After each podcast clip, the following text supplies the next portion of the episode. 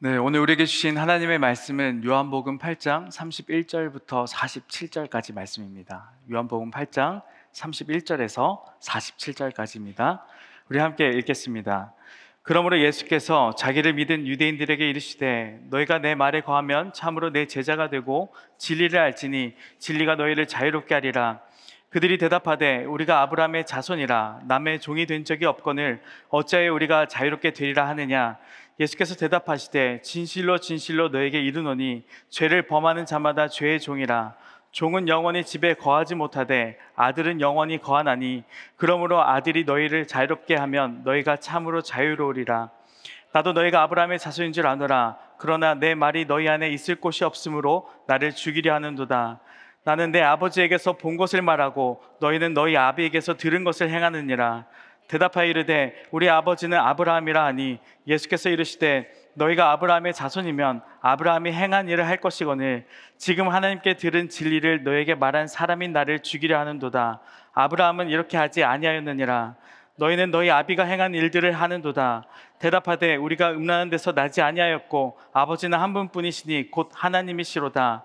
예수께서 이르시되 하나님이 너희 아버지였으면 너희가 나를 사랑하였으리니 이는 내가 하나님께로부터 나와서 왔음이라.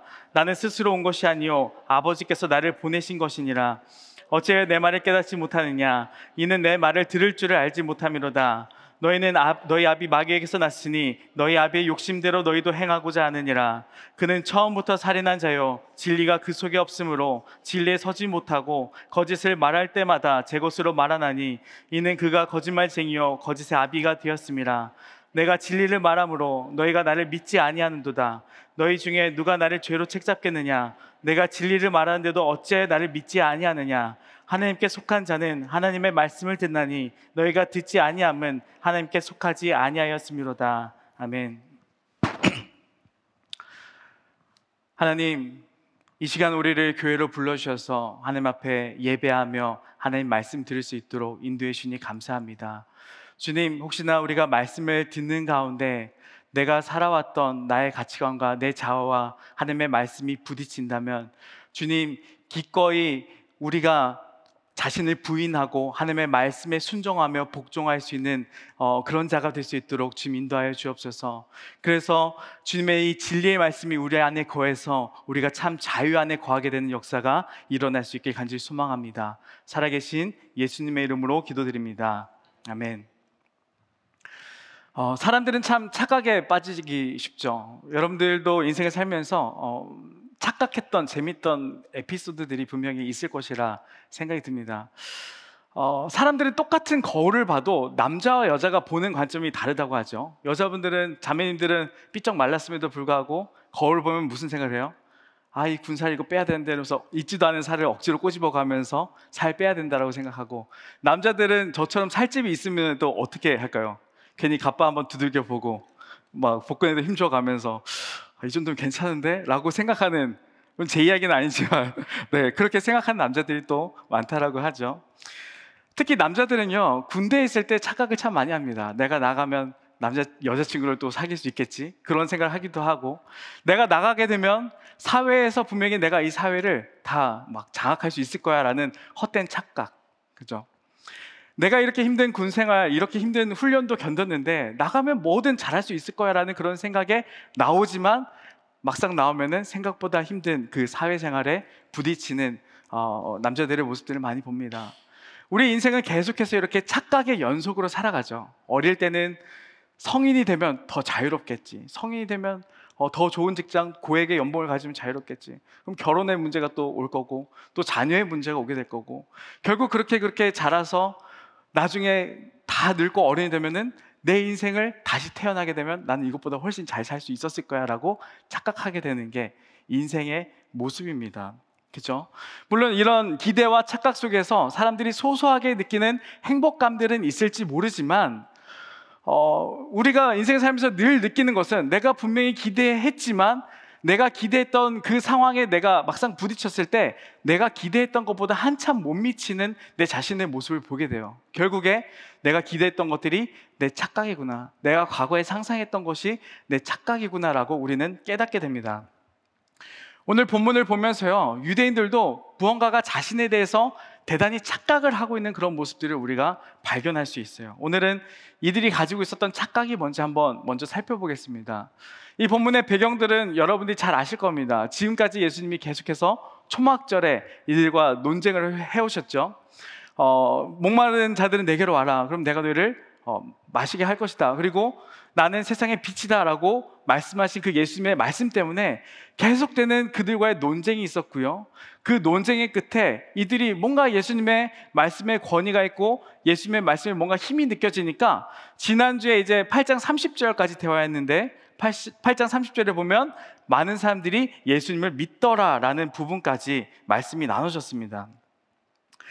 여기서 우리는 한 가지 마음 가운데 의문점이 들어요. 의문점이 들죠. 정말로 이들이 예수님을 믿었을까요?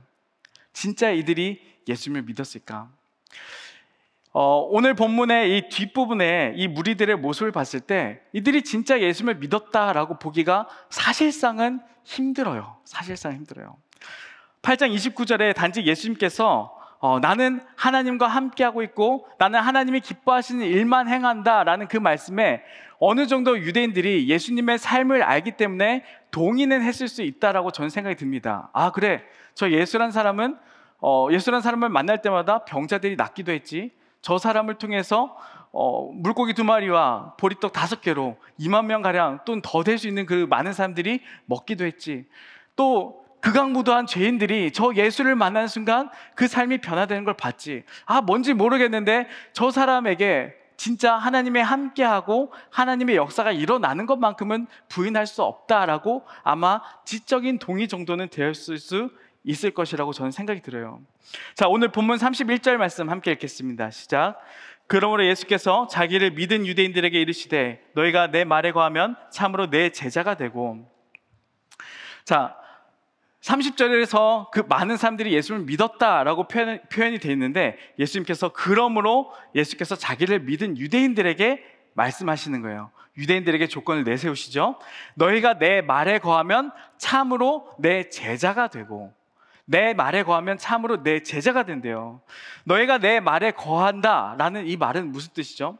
너희가 내가 그동안 했던 그 말을 진짜로 믿으면 너희가 정말 나를 믿는다면 너희는 참으로 나의 제자가 된다라는 부분으로 예수님이 말씀하시는 거예요. 그러니까 예수님을 믿는다라는 그들의 반응을 들어서 예수님은 지금 제자의 삶으로 연결시킨다는 겁니다. 믿음을 제자로 연결시켰다는 거죠. 여기서 오늘 우리가 고민해봐야 될, 우리가 바라봐야 될 첫 번째 착각이 나오죠. 내가 예수님을 믿는다라는 착각입니다. 내가 믿는다라는 착각. 오늘 본문에서 예수님께서 믿는다는 그들의 삶을 제자의 삶으로 연결시킨다면 오늘날 많은 그리스도인들에게도 심각한 질문거리, 심각한 고민거리가 생기겠죠. 어, 나는 예수 믿는다라고 이렇게 예배 오고 주일 성수 매일매일 하고 있는데 아, 내삶 가운데 내가 진짜 예수님 따라 살아가고자 하는 노력이 있는가? 내 삶 가운데 내가 제자로서의 그런 삶의 모습들이 있는가? 어쩌면 나도 예수님을 믿는다라고 나도 착각하고 있는 건 아닌가 이런 고민들이 들 겁니다. 저는 우리가 이 고민을 피하지 않았으면 좋겠다는 생각이 사실 말씀 준비하면서 들었어요. 우리가 반드시 해야 될 고민이겠죠. 내가 지금 예수님을 믿고 나아가는데 진짜 내 믿음이 예수님을 믿는 믿음이 맞나? 어쩌면 종교에 익숙했던 게 아닌가? 우리는 고민해봐야겠죠.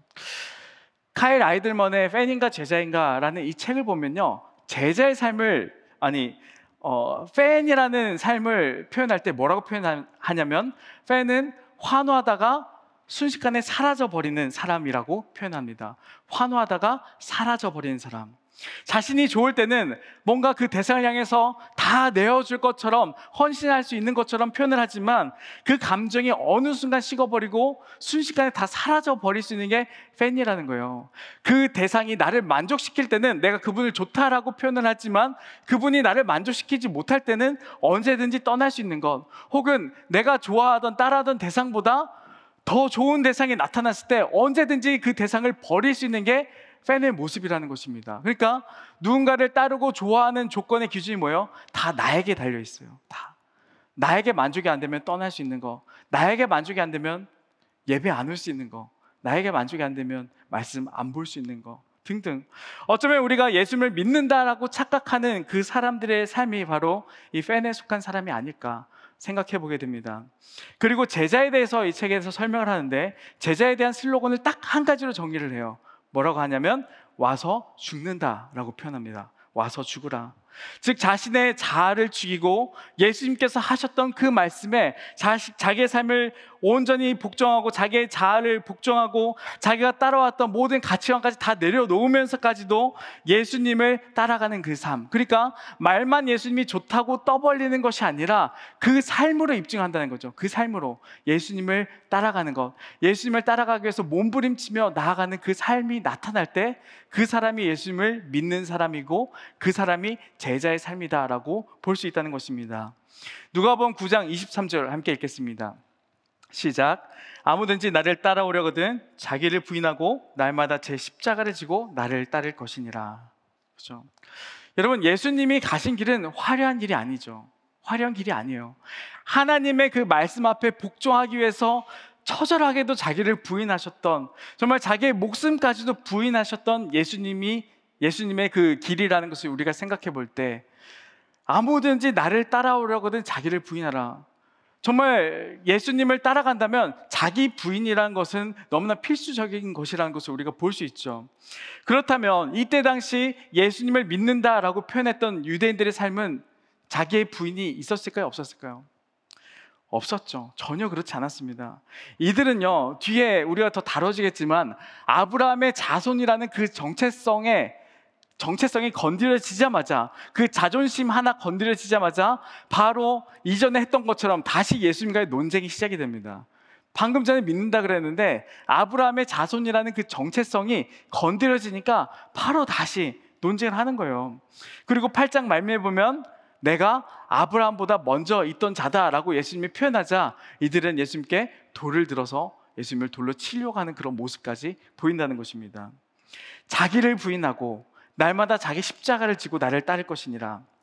제자라는 것은 자신의 과거가 어땠든 자기가 가지고 왔던 가치관이 어땠든 상관없이 아 저분을 따르는 것이 옳은 것이구나 저분을 따르는 게 진짜 진리구나라고 여기며 자기 부인이 있어야 되는 것인데 이들은 예수님을 믿는다라고 표현을 했지만 아브라함의 자손이라는 아브라함의 자손이라는 그 자존심에 스크래치 하나 나는 순간 바로바로 바로 예수님을 다시 버리고 논쟁하고 돌까지 들어버리는 그 모습을 본다는 겁니다. 그러므로 8장 30절에 많은 이들이 믿더라 라는 이 표현을 볼 때 과연 이들이 팬이었을까요? 제자였을까요? 다시 말을 바꿔서 단순히 지적인 동의와 순간적인 열광이었을까요? 아니면은 진짜 예수님을 믿고 따르고자 하는 그런 정말 신앙의 모습이었을까요? 본문 전체적으로 볼 때 그들이 진짜로 예수님을 믿었다라고 보기는 아까 말씀드렸듯이 너무나 어렵습니다. 예수님께서도 그들의 믿음의 상태를 아셨던 것 같아요. 그들의 믿음 상태가 너무나 얄팍하다는 걸 아시고 일부러 이렇게 말씀을 하신 것 같아요. 너희들이 정말로 나를 믿느냐? 너희들이 정말 내 말 안에 거해느냐? 그러면 내 제자로서의 삶을 살게 될 것이다. 라고 예수님이 일부러 말씀하신 것 같습니다. 성경은 이와 같이 우리의 믿음에 대해서요, 반드시 행동을 요구합니다. 단순히 감정이나 열망이나 지적인 동의가 아니라 진짜 믿는 자로서의 우리의 행동을 요구하고 있다는 것이죠. 마태복음 7장 27절, 21절에서 23절 말씀 함께 읽겠습니다. 시작.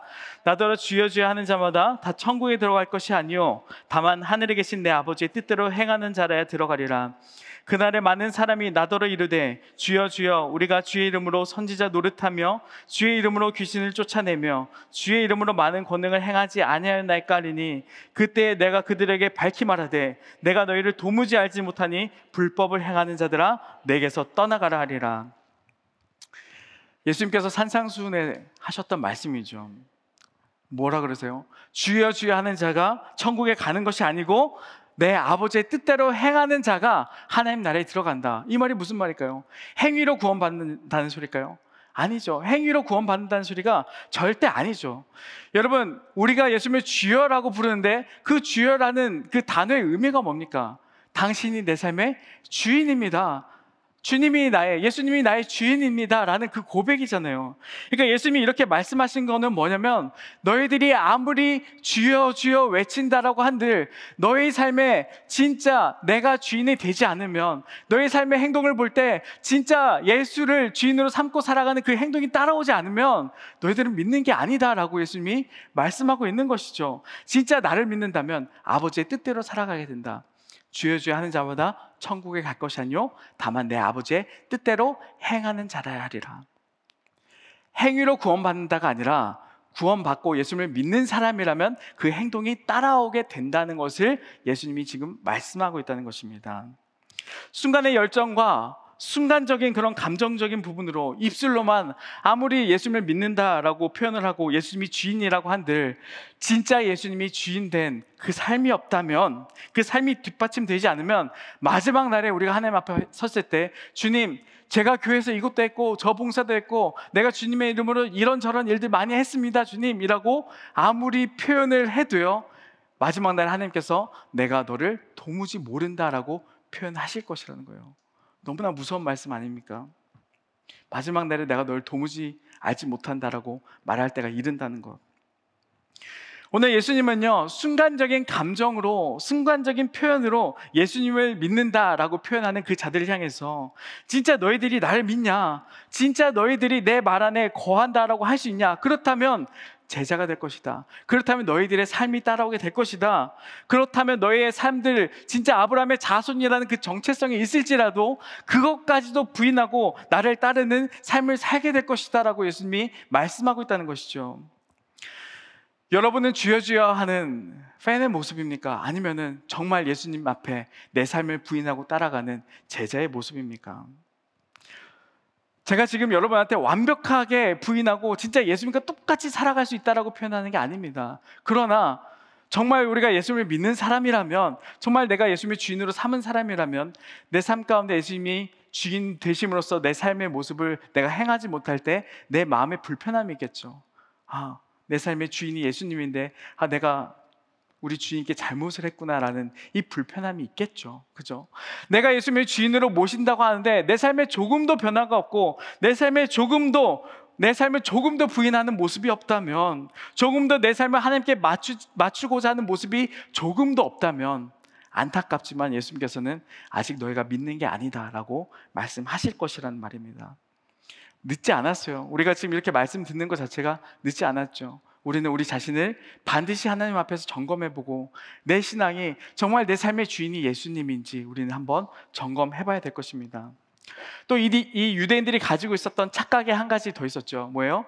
이들이 자유하다라는 착각입니다. 내가 자유하다라는 착각. 32절 말씀 함께 읽겠습니다. 시작.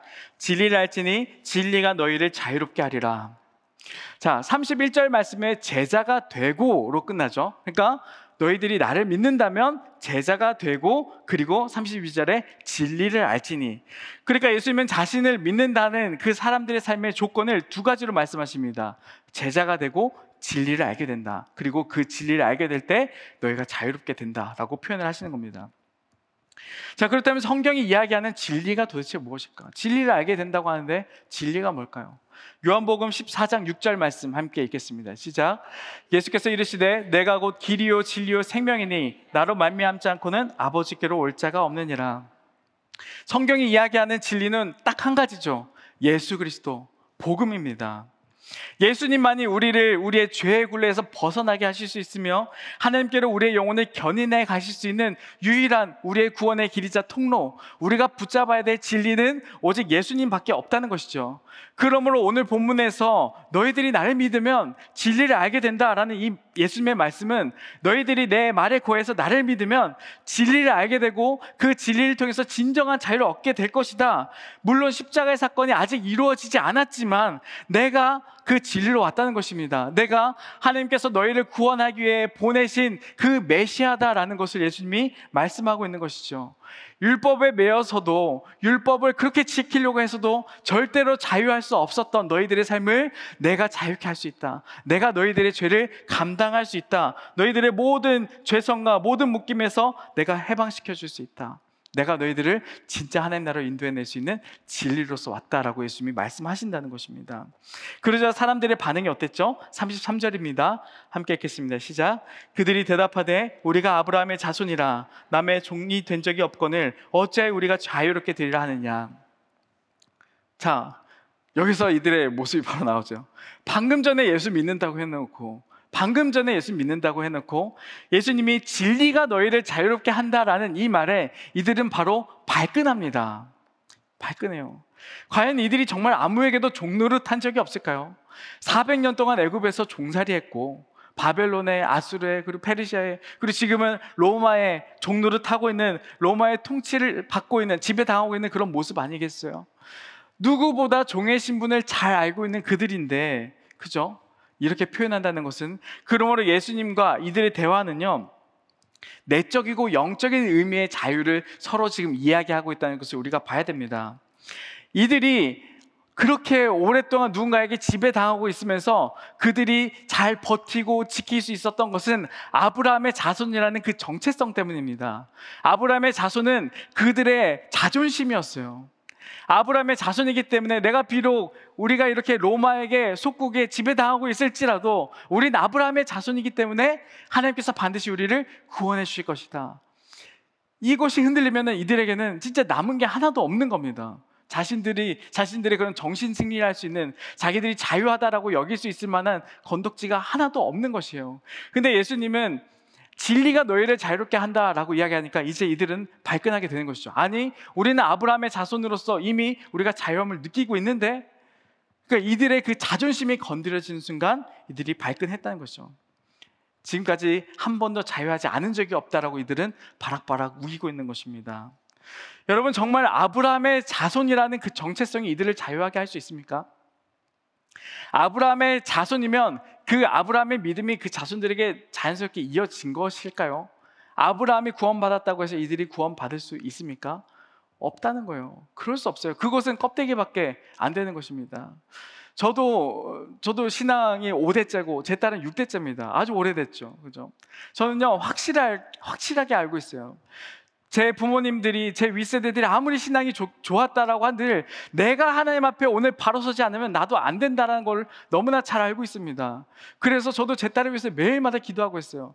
자연스럽게 내가 잘 되고 자연스럽게 내가 자유를 누릴 수 있고 내가 자연스럽게 구원을 누릴 수 있는 게 아닌 것처럼 내 딸도 주님 꼭 만나셔서 내 딸도 예수님 믿을 수 있도록 주님 도와주세요라고 제 딸의 구원을 위해서 매일매일 기도하게 되는 것이죠. 만약에 아브라함의 자손이라는 그 신분이 그들을 확실하게 자유케 할 수 있었다면 이들과 하나님의 관계는 끊어지면 안 됐죠. 이들과의 하나님 이들과 하나님과의 관계가 이렇게 무너지면 안 됐죠. 이들이 그렇게 하나님 앞에서 무너지고 좌절하고 정말 패배자의 그런 모습처럼 살아가지 않았겠죠.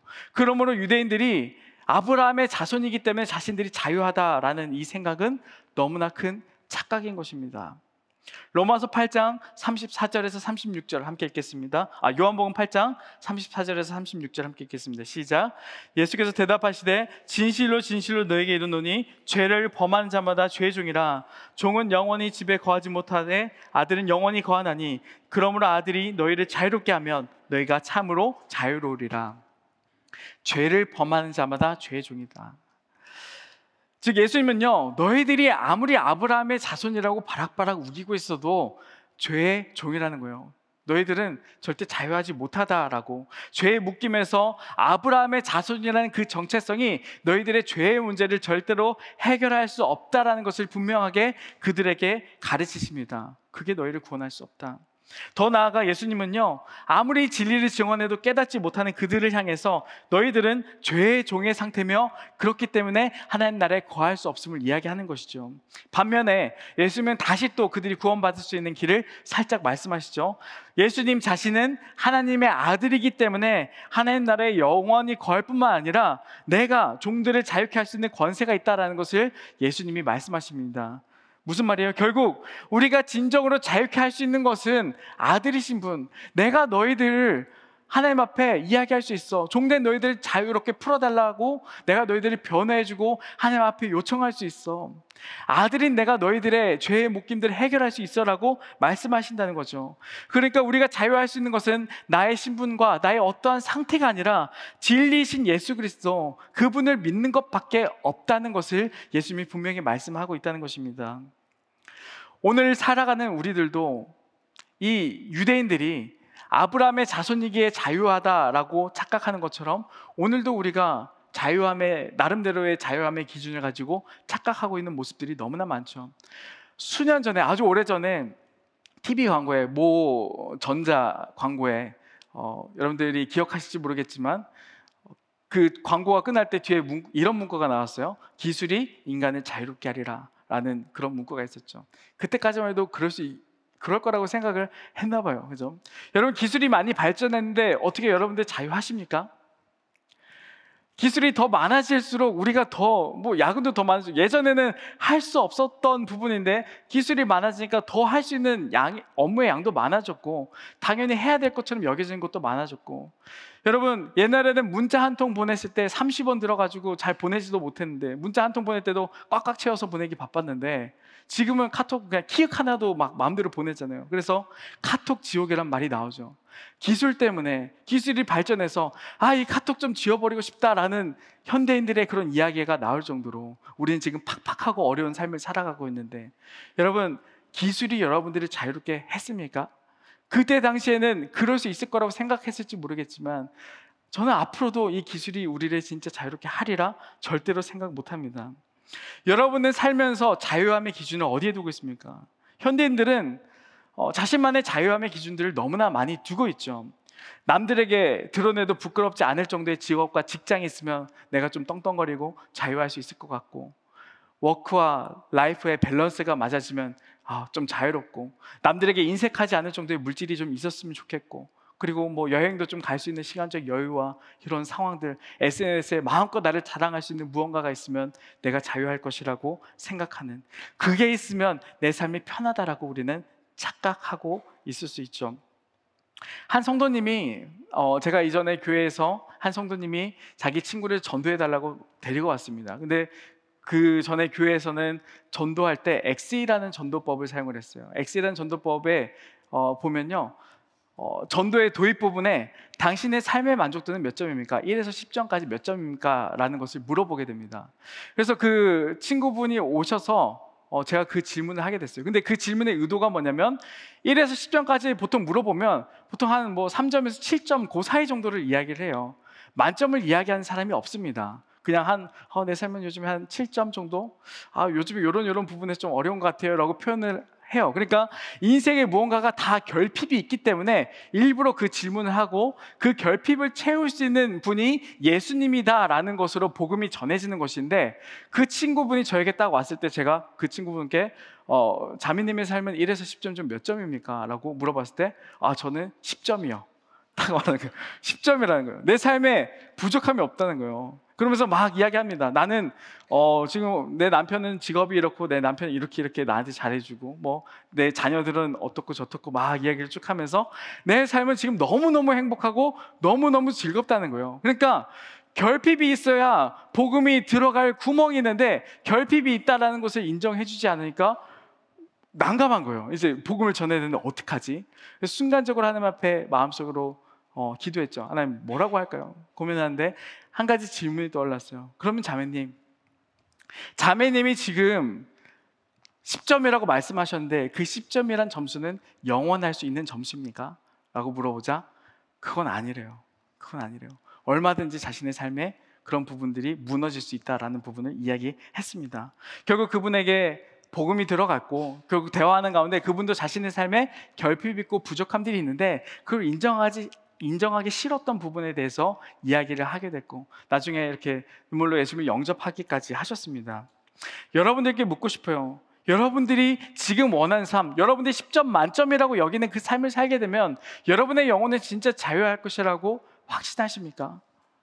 그럴 수 없다는 거예요. 절대로 그럴 수 없다는 거죠. 여러분이 예수님 앞에서 저는 지금 워라벨 잘 지키는데요. 저 지금 빌딩 샀는데요. 저는 지금 차를 샀는데요. 제 자녀는 이렇게 잘 되고 있는데요. 남편은 이렇게 이렇게 저한테 잘해준대요. 등등 아무리 예수님 앞에서 이 세상의 자랑을 늘어나봐야 예수님은 우리에게 그래 봐야 너는 죄의 종이다라고 말씀하신다는 것이죠. 이 세상에 그 무엇도 우리를 진정으로 자유케 할 수 없는 이유가 여기 있습니다. 우리가 아무리 이 세상에서 자랑할 수 있는 그 무언가를 가진다고 한들 그것은 우리, 우리의 죄의 문제를 해결할 수가 없어요.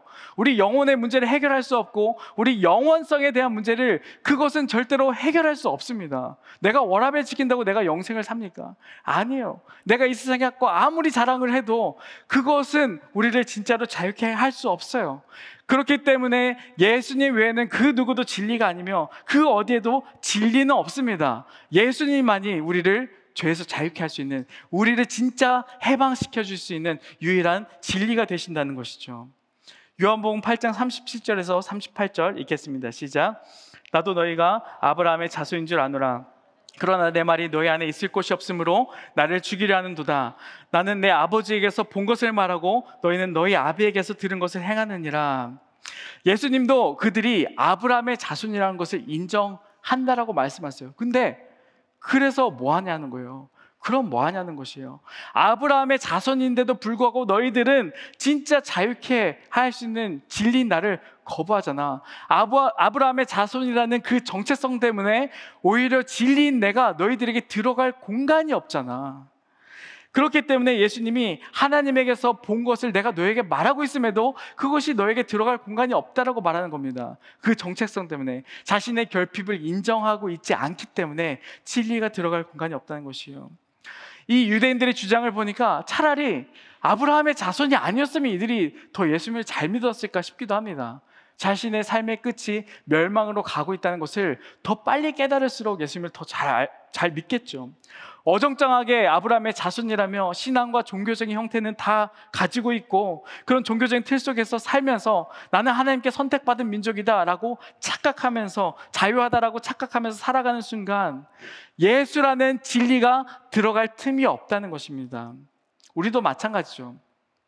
여러분들이 이걸 가지면 자유하다라고 착각하는 그것을 성취했을 때 내가 이래서 자유하다라고 착각하는 순간 예수라는 진리가 들어갈 틈이 없습니다. 이 세상 모든 것을 다 가진다고 한들 예수님께서 들어갈 틈이 없으면 그것은 아무 소용이 없는 거예요. 그러나 이 세상의 것들, 이 세상이 자랑하는 그 가치들을 내가 다 누리고 가지지 못한, 못해도 예수라는 분이 내 삶 가운데 들어올 수 있다면 그것은 우리가 정말로 자유할 수 있는 더욱더 놀라운 길이 될 것입니다. 요한복음 8장 39절에서 40절 읽겠습니다. 시작. 대답하여 이르되 우리 아버지는 아브라함이라 하니 예수께서 이르시되 너희가 아브라함의 자손이면 아브라함의 행한 일들을 할 것이거늘 지금 하나님께 들은 진리를 너에게 말한 사람이 나를 죽이려 하는도다. 아브라함은 이렇게 하지 아니하느니라. 예수님이 이렇게 가르치자 이들은 한술 더 뜹니다. 아브라함의 자손이 아니라 이제 우리 아버지는 아브라함이다. 우리 아빠 누군지 알아? 막 이렇게 말하는 것과 비슷한 거예요. 그러니까 더 막무가내죠. 이렇게까지 자부심에 가득 차서 아브라함의 자손이라는 이 혈통을 강조하자 예수님은 이제 영적으로 이들을 지적하십니다. 너희들이 진짜 아브라함의 자손이면 아브라함이 행했던 일들을 했을 것이다. 그죠? 무슨 말일까요? 아브라함이 행했던 일들이 뭐예요? 아브라함은 하나님의 말씀에 순종했죠. 순종했죠. 하나님의 명령과 윤례와 법들을 지켜 행하는 그런 모습들을 보였죠. 그런데 너희들은 아니라는 것이에요. 내가 하나님께서 본 것들, 하나님에게서 들은 것들을 그 진리를 너에게 전해줄지라도 너희들은 듣지 않는다. 그런데 아브라함이었으면 내가 지금 하는 말들을 오히려 더 잘 들었을걸. 너희들의 행동을 보니까 아브라함의 자손이라 칭함받는 그 가치, 칭함 받을 만한 그런 가치도 없다라는 식의 표현을 예수님이 하시는 것입니다. 여러분, 우리도 그리스도인이라고 우리를 서로 칭하고 있죠. 우리도 한번 점검해 봐야죠. 내가 그리스도인이라 칭함 받을 만한 가치 있는 삶을 살아가고 있는가? 우리도 스스로에게 점검해 봐야 될 것입니다. 요한복음 8장 41절에서 46절 읽겠습니다. 시작. 너희는 너희 아비가 행한 일들을 하는도다 대답하되 우리가 음란한 데서 나지 아니하였고 아버지는 한 분뿐이시니 곧 하나님이시로다. 예수께서 이르시되 하나님이 너희 아버지였으면 너희가 나를 사랑하였으리니 이는 내가 하나님께로부터 나와서 왔음이라 나는 스스로 온 것이 아니요 아버지께서 나를 보내신 것이니라 어째 내 말을 깨닫지 못하느냐 이는 내 말을 들을 줄을 알지 못함이로다. 너희는 너희 아비 마귀에게서 났으니 너희 아비의 욕심대로 너희도 행하고자 하느니라. 그는 처음부터 살인한 자요 진리가 그 속에 없으므로 진리에 서지 못하고 거짓을 말할 때마다 제 것으로 말하나니 이는 그가 거짓말쟁이요 거짓의 아비가 되었습니다. 내가 진리를 말함으로 너희가 나를 믿지 아니하는도다. 너희 중에 누가 나를 죄로 책잡겠느냐? 내가 진리를 말하는데도 어찌하여 나를 믿지 아니하느냐? 이들의 행동을 볼 때 이제 더 이상 헤어나오기 힘들 정도로 착각 속에 빠져 있다는 것을 보게 되죠. 심지어 이들은 이제 자신의 아버지가 하나님이라고 표현할 만큼 그들은 자신들이 선민이라는 이 자존심을 절대로 포기하고 싶지 않았고 끝까지 지키고 싶었다라는 것을 볼 수 있죠. 예수님은 그런 그들에게 너희들이 진짜 너희들의 아버지가 진짜 하나님이었으면 나를 사랑하지 않았을 리가 없다라고 표현을 하십니다.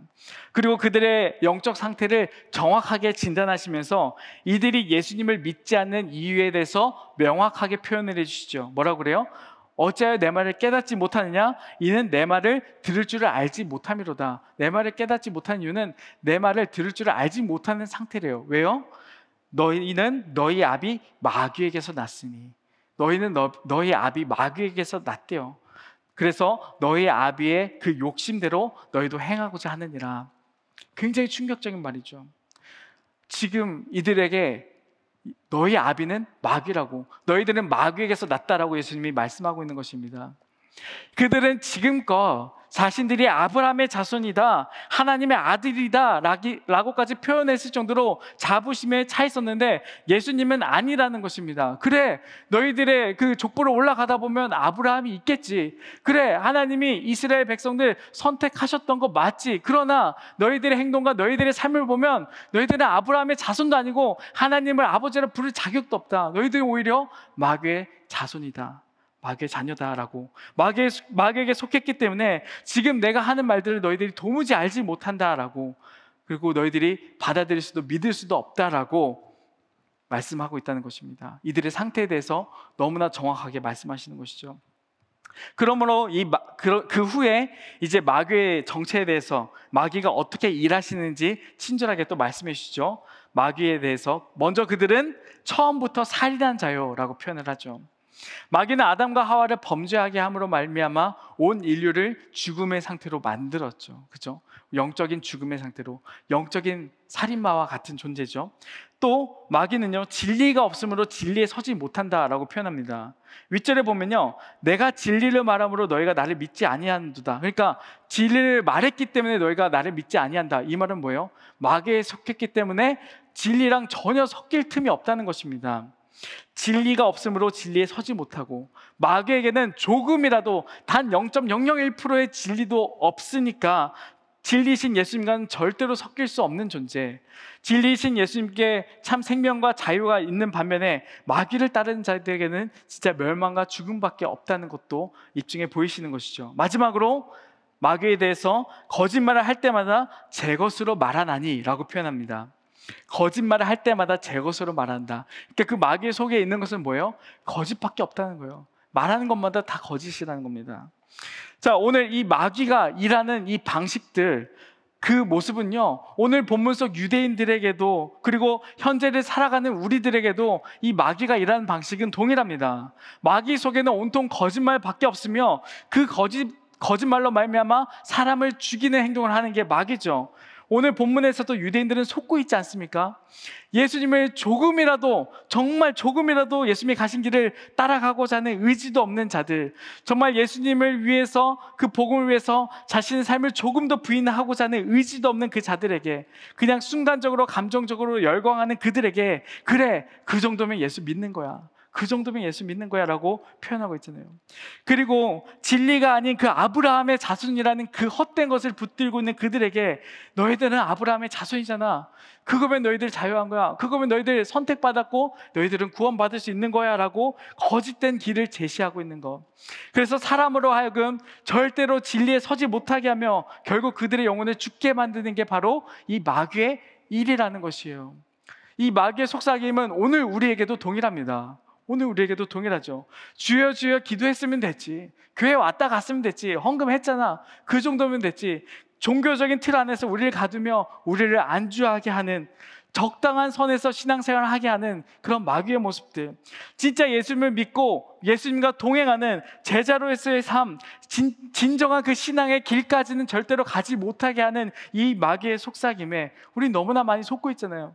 결국 마지막 때 내가 너를 도무지 알지 못한다라는 그 하나님의 음성을 듣게 만들고자 하는 게 바로 이 마귀의 속삭임 아니겠습니까? 또 이 세상의 것들을 마음껏 누리며 이것들을 봐라. 여기서 너희들이 만족과 기쁨을 누리는 것, 마음껏 여행하고 물질도 많이 누리고 하는 것 등등 이 세상이 선망하는 그 가치를 부여하면서 봐봐라 이렇게 사는 게 자유한 것이다. 이게 인생이다 얘들아라고 이야기하는 이 마귀의 속삭임에 복음이 들어올 자리가 없게 만드는 것. 내가 자유하다라고 착각하게, 착각하게 만들어서 복음이 들어올 자리가 없게 만드는 것이 바로 이 마귀의 역할 아니겠어요? 우리의 영혼을 갉아먹고 있고 결국 죽게 만드는 이 마귀의 계략이란 것입니다. 진리에 서지 못하며 그 예수님께서 주고자 하는 그 자유를 누리지 못하게 하는 것이죠. 그러므로 우리가 정말 정신을 똑바로 차려야 될 것입니다. 나는 지금 마귀에게 속하여 살아가는가? 아니면 하나님께 속하여 살아가는가? 우리가 오랜 신앙생활을 했어도 오랫동안 이 기독교라는 종교적 틀에 살아왔어도 우리는 오늘 반드시 우리는 신앙생활 하면서 반드시 자신에게 질문해 봐야 될 것이요. 질문하고 넘어가야 될 문제입니다. 내가 진짜 예수님을 따라 살아가고자 하는 그 성화의 과정이 내 삶 가운데 있는가? 요한복음 8장 47절 함께 읽겠습니다. 시작. 하나님께 속한 자는 하나님의 말씀을 듣나니 너희가 듣지 아니함은 하나님께 속하지 아니하였음이로다. 오늘 본문 속 유대인들이 하나님의 말씀을 듣지 않은 이유를 예수님이 명확하게 말씀하시죠. 그들은 하나님께 속한 자가 아니었대요. 그럼 누구에게 속했어요? 마귀에게 속한 자라는 것을 말씀하시죠. 여러분들이 하나님의 말씀을 제대로 듣지 못하고 그냥 헛된 착각 속에 이 정도 신앙생활 하면 됐지라고 생각하며 살아가는 이유 뭐예요? 아직도 마귀에게 속한 것이기 때문입니다. 그렇다면 우리가 한번 고민해 봐야죠. 어떻게 이 문제를 해결할 수 있을까요? 우리가 정말 살아계신 예수님의 말씀에 바로 서지 못하고 예수님을 제대로 믿지 못하는 이유가 마귀에게 속한 것이라면 우리의 신분을 하나님께 속한 것으로 우리는 바꾸면 됩니다. 요한복음 1장 12절 함께 읽겠습니다. 시작. 영접하는 자 곧 그 이름을 믿는 자들에게는 하나님의 자녀가 되는 권세를 주셨으니 로마서 8장 15절 읽겠습니다. 시작. 너희는 다시 무서워하는 종의 영을 받지 아니하고 양자의 영을 받았으므로 우리가 아빠 아버지라 부르짖느니라. 아멘. 하나님의 자녀가 되는 권세를 주신다. 양자의 영을 받는다라는 의미 자체가 뭐예요? 사단의 자녀된 우리 신분이 하나님의 아들로 하나님의 딸로 바뀔 수 있는 기회가 우리에게 열려 있다라는 것 아니겠습니까? 무엇으로 가능해요? 예수님을 영접하는 것으로 가능하다는 것입니다. 예수님을 영접함으로 우리의 신분이 바뀔 수 있다라는 것이죠. 하나님은 마귀에 속해 있는 우리를 하나님께 속한 자로 바꿀 수 있는 그 길을 열어주셨습니다. 영접한 자, 곧 그 이름을 믿는 자들에게는 하나님의 자녀가 되는 권세를 주신다는 것. 무슨 말일까요? 내 틀을 깨고 예수님을 영접하라는 것입니다. 아브라함의 자손이라는 이 세상의 가치와 모든 틀을 다 깨고 그 모든 선민 사상도 다 내려놓고 내 이해를 넘어서서 예수님을 내 삶의 주인으로 모실 때 너희들의 신분이 바뀌며 너희들의 신분이 바뀔 때 하나님의 일하심과 하나님의 행하시는 일들이 믿어지기 시작한다는 것입니다. 너희들이 내 말을 듣지 못하면 마귀에게 속한 것이라고 예수님 말씀하셨다면 우리의 신분을 바뀔 때 신분을 바꿀 때 우리는 예수님의 말씀을 우리 마음속에 드디어 새길 수 있게 된 역사가 일어나게 된다는 것이죠. 믿어야 믿어진다라는 이상한 공식이 만들어진 것 같지만 이 말을 풀어서 말씀드리면 예수님을 예수님이 진리라는 것을 우리가 믿고 영접을 해야 예수님이 하신 그 말씀들이 이해가 되어지기 시작한다는 것입니다. 하나님의 역사들 하나하나가 내 삶 가운데 들어오기 시작한다는 것이죠. 이해가 돼서 믿는 게 아니라 믿어야 이해가 되어지는 것입니다. 여러분의 신앙의 현주소는 어디입니까? 예수님을 말로만 열광하는 자의 모습입니까? 아니면은 정말 예수님을 위해서 내 삶을 부인하고 예수님을 예수님이 가셨던 그 길을 나도 따라가길 원하는 제자의 모습입니까? 아니면 혹은 이 가운데 예수님이 아닌 다른 기준을 세상의 가치를 두면서 어, 내가 자유하다라고 착각하고 계신 분들도 혹 있을지 모르겠습니다.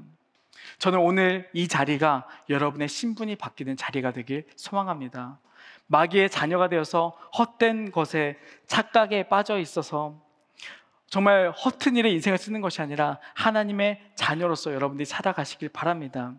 성경에 있는 다른 모든 것들이 다 이해가 안 될지라도 우리가 딱 붙잡을 수 있는 팩트가 한 가지 있어요. 그게 바로 복음인 것이죠. 복음. 그죠? 역사적 사실이잖아요. 예수님이 여러분들을 위해서 십자가에 죽으시고 부활하셨습니다. 정말 사망의 권세를 깨뜨리신 분, 정말 참 생명의 길이 있다는 것을 예수님이 그 복음을 통해서 우리에게 입증해 보여주셨습니다. 마귀의 자녀로서 다른 모든 것들이 다 이해가 안 될지라도 이 복음이라는 이 팩트 하나만이라도 붙잡고 예수님을 진심으로 여러분들 마음 가운데 주와 주님으로 영접하시게 되는 여러분들 되길 소망합니다. 그렇게 할 때 우리 인생의 진짜 진리 되신 예수님이 임하게 되고 경험케 되며 이 세상 어디서도 우리가 경험할 수 없는 참 자유, 진짜 죄의 굴레에서 온전히 벗겨지는 진정한 자유가 우리 삶 가운데 경험되어지는 줄 믿습니다. 우리 함께 기도합시다. 하나님 아버지, 우리의 삶을 다시 한 번 더 점검해 봅니다. 어떻게 보면 우리가 예수님을 믿는다라고 주여 주여라고 고백을 했지만 정말 내 삶을 돌아보니 예수님을 정말 주님으로 따랐는지 잘 모르겠습니다. 주님, 이제라도 우리가 이 말씀 붙들고 다시 한번 우리 삶을 고민하며 나아갑니다. 주님, 정말 우리 마음 가운데 주와 주님이 되어 주시옵소서. 정말 입술로만 예수님을 주님이라고 고백하는 자가 아니라 주님 내 삶을 통틀어서 예수님이 주인 됐다라는 것을 입증해 보일 수 있는 우리 모두의 삶이 될 수 있도록 주님 인도하여 주옵소서. 그래서 우리의 삶이 정말 사단에 묶여 있는 그런 존재가 아니라 하나님께 속하여서 하나님의 자녀가 되어서 진짜 진리가 주는 참 자유, 죄의 속박에서부터 완전한 자유를 얻게 되는 진정한 참 자유가 우리 심령 가운데 거하게 되는 그런 역사가 일어나길 간절히 소망 살아계신 예수님의 이름으로 기도드립니다. 아멘.